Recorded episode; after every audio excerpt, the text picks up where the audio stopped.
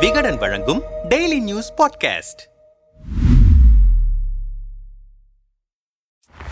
Russia Ukraine போர் ராணி Elizabeth மறைவு Musk சம்பவங்கள் ரீவைண்ட் உலகம் இரண்டாயிரத்து இருபத்தி இரண்டு. ரீவைண்ட் இரண்டாயிரத்து இருபத்தி இரண்டாம் ஆண்டில் உலகை திரும்பி பார்க்க வைத்த சில சம்பவங்களின் தொகுப்பு. கோவிட் ஐஹெச்யூ புதிய வகை. பிரான்ஸ் நாட்டில் உள்ள அறிவியலாளர்கள் ஐஹெச்யூ எனப்படும் புதிய கோவிட் வகையை கண்டறிந்தனர். இந்த புதிய வகை ஒமைக்ரானை விட அதிக பாதிப்பை ஏற்படுத்தக்கூடியது என கூறப்பட்டது. B one six four zero two அல்லது ஐஹெச்யூ எனப்படும் இந்த தொற்று ஆப்பிரிக்கா நாடான கேமரோனில் இருந்து பிரான்சுக்கு பரவியதாக கூறப்பட்டது. பிலிப்பைன்ஸில் குழந்தை திருமணத்திற்கு தடை. பிலிப்பைன்ஸ் நாட்டின் அதிபர் ரோட்ரிகோ டூடர்தே அந்த நாட்டில் குழந்தை திருமணத்தை தடை செய்யும் சட்டத்தில் கையெழுத்திட்டார். பதினெட்டு வயதுக்கு உட்பட்டவர்கள் திருமணம் செய்தாலோ அல்லது இணைந்து வாழ்ந்தாலோ பன்னிரண்டு ஆண்டுகள் வரை சிறை தண்டனை விதிக்கப்படும் என அறிவிக்கப்பட்டது. ரஷ்யா உக்ரைன் முக்கிய பேச்சுவார்த்தை. அமெரிக்க ரஷ்ய அதிகாரிகளின் முக்கிய சந்திப்பு சுவிட்சர்லாந்தின் ஜெனிவாவில் நடைபெற்றது. அதில் உக்ரைனில் நிலவிய பதற்ற நிலை குறித்து விவாதிக்கப்பட்டது. உக்ரைனுக்கு அமெரிக்கா மற்றும் இதர மேற்கத்திய நாடுகள் ஆதரவு தெரிவித்ததும் குறிப்பிடத்தக்கது.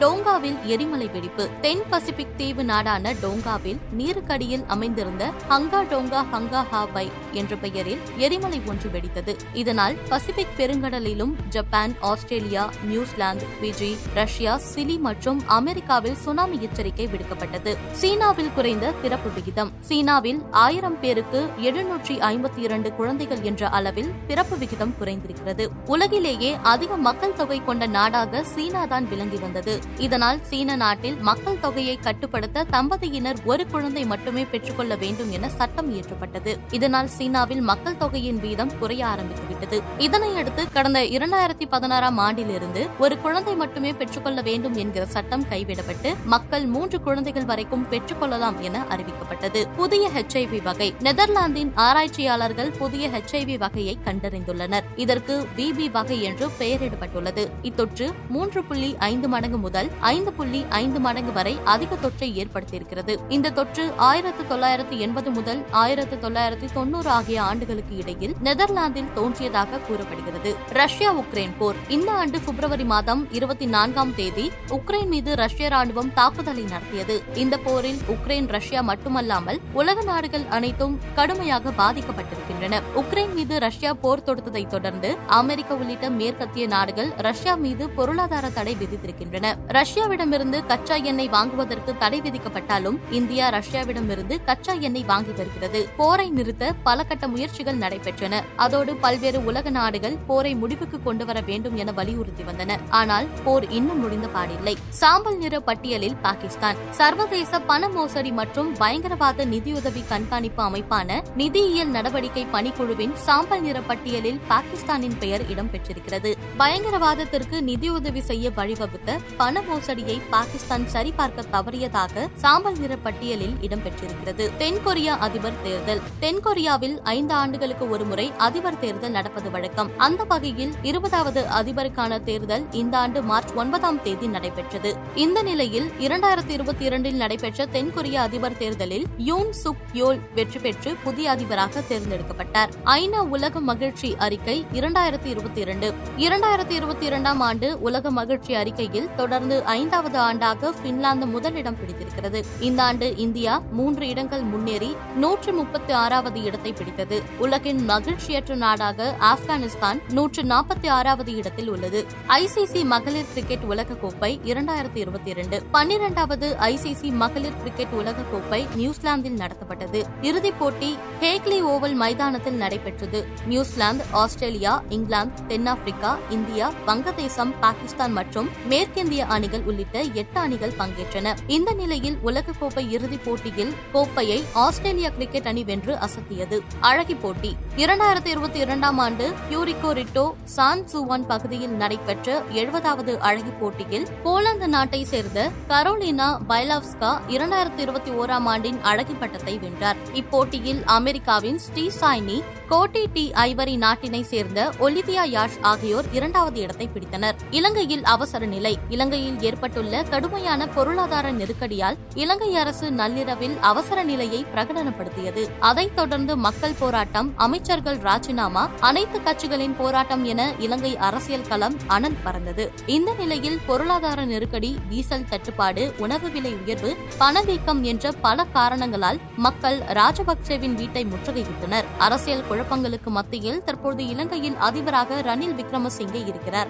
பாகிஸ்தானில் பொருளாதார நெருக்கடி. பாகிஸ்தானில் கடந்த ஒரு வருடமாக பொருளாதார சிக்கல் நீடித்து வருகிறது. அதனால் பிரதமராக இருந்த இம்ரான்கான் பதவி விலக வேண்டும் என எதிர்க்கட்சிகள் வலியுறுத்தி வந்தன இம்ரான்கான் பதவியை இழந்ததை அடுத்து பாகிஸ்தானின் புதிய பிரதமராக ஷெபாஸ் ஷெரீப் தேர்வு செய்யப்பட்டிருக்கிறார். ஆனாலும் இன்னும் பொருளாதார நெருக்கடி நீடித்து வருகிறது. மேலும் பண பற்றாக்குறையும் அதிகரித்து வருகிறது. ஐநா மனித உரிமைகள் பேரவையிலிருந்து ரஷ்யா இடைநீக்கம். உக்ரைனில் மனித உரிமை மீறல்களை அடுத்து ஐநா மனித உரிமைகள் பேரவையிலிருந்து ரஷ்யா இடைநீக்கம் செய்யப்பட்டது. இந்த வாக்கெடுப்பிற்கு ஆதரவாக தொன்னூற்று மூன்று வாக்குகள் எதிராக இருபத்தி நான்கு வாக்குகளும் வாக்களித்தன. மொத்தம் ஐம்பத்தி எட்டு நாடுகள் வாக்களிக்கவில்லை. இந்திய வாக்கெடுப்பில் கலந்து கொள்ளாமல் வெளிநடப்பு செய்ததும் குறிப்பிடத்தக்கது. பிரான்சின் முதல் பெண் பிரதமர் பிரான்ஸ் நாட்டின் அதிபர் தேர்தலில் வெற்றி பெற்ற இமானுவேல் மேக்ரான் இரண்டாவது முறையாக அந்நாட்டின் அதிபராக பொறுப்பேற்றார். இதையடுத்து இமானுவேல் மேக்ரான் அமைச்சரவையில் நிறைய மாற்றங்கள் கொண்டுவரப்பட்டன அதன் தொடர்ச்சியாக எலிசபெத் போன் புதிய பிரதமராக நியமிக்கப்பட்டுள்ளார். முன்னதாக எலிசபெத் போன் இரண்டாயிரத்து இருபதாம் ஆண்டு முதல் இரண்டாயிரத்து இருபத்தி இரண்டாம் ஆண்டு வரை பிரதமர் ஜீன் கேஸ்டெக்ஸின் அரசாங்கத்தில் தொழில்துறை அமைச்சராக பணியாற்றினார் என்பதும் குறிப்பிடத்தக்கது. ஆஸ்திரேலியாவின் புதிய பிரதமர். ஆஸ்திரேலியாவின் புதிய பிரதமராக தொழிலாளர் கட்சியின் தலைவர் அந்தோனி அல்பனீஸ் பதவியேற்றார்.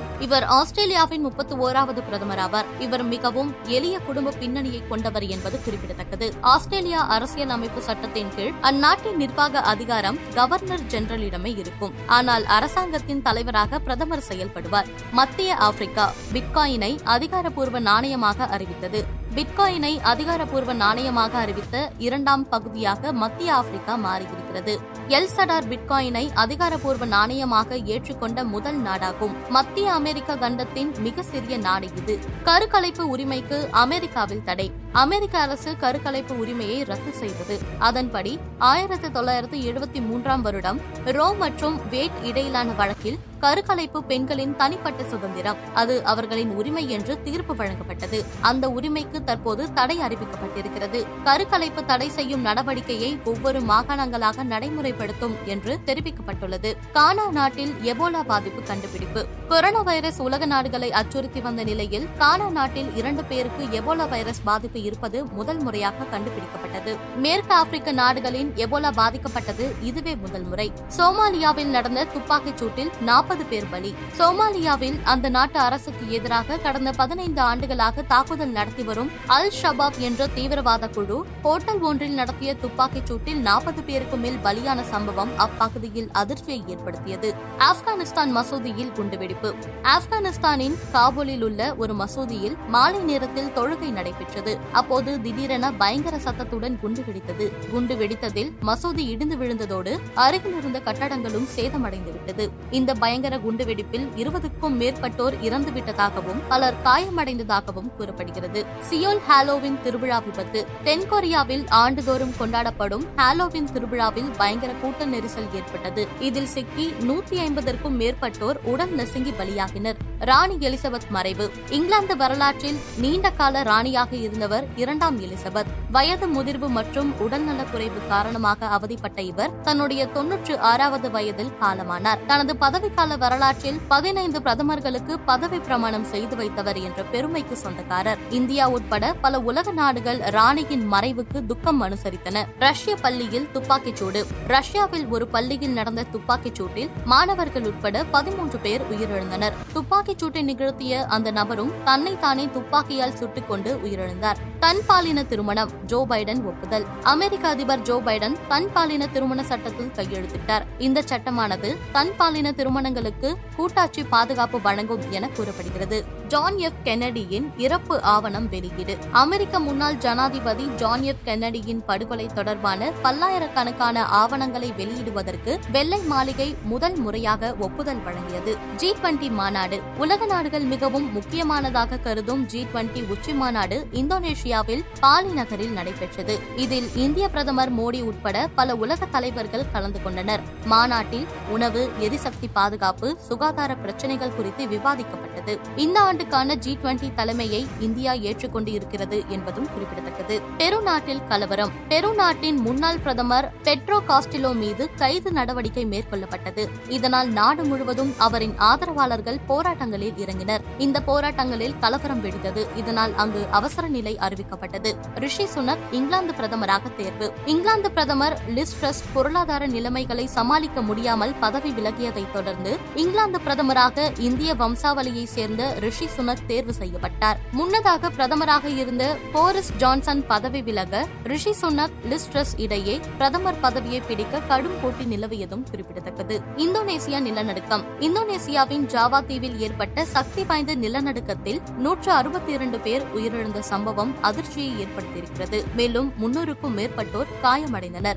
உலகக்கோப்பை கால்பந்து இரண்டாயிரத்தி இருபத்தி இரண்டு. கால்பந்து ரசிகர்கள் பெரிதும் எதிர்பார்த்த கால்பந்து உலகக்கோப்பை போட்டி ஐக்கிய அரபு நாடான கத்தாரில் பிரம்மாண்டமாக நடைபெற்றது. கத்தாரில் முடிவடைந்த உலகக்கோப்பை கால்பந்து போட்டியின் இறுதி ஆட்டத்தில் பிரான்ஸ் அணியை வீழ்த்தி அர்ஜென்டினா அணி கோப்பையை வென்றது. ட்விட்டரை வாங்கிய எலான் மஸ்க் உலகின் பெரும் பணக்காரரான எலான் மஸ்க் நாற்பத்தி நான்கு மில்லியன் அமெரிக்க டாலர்கள் ஒப்பந்தம் மூலம் ட்விட்டரை தனதாக்கினார். அவர் ட்விட்டர் நிறுவனத்தின் சிஇஓ ஆக பொறுப்பேற்றதிலிருந்து பல்வேறு அதிரடி நடவடிக்கைகளையும் செயல்பாடுகளையும் மேற்கொண்டு வருகிறார். எரிமலை வெடிப்பு. இந்தோனேசியாவின் கிழக்கு ஜாவா பகுதியில் லுமாஜாங் நகரில் உள்ள அந்த நாட்டின் மிகப்பெரிய எரிமலையான செமேரோ எரிமலை திடீரென வெடித்துச் சிதறிய சம்பவம் மக்களை அதிர்ச்சியில் ஆழ்த்தியது. சர்வதேச அளவில் உங்களை கவர்ந்த பாதித்த சம்பவங்கள் என்னென்ன? கமெண்ட் பண்ணுங்க மக்களே.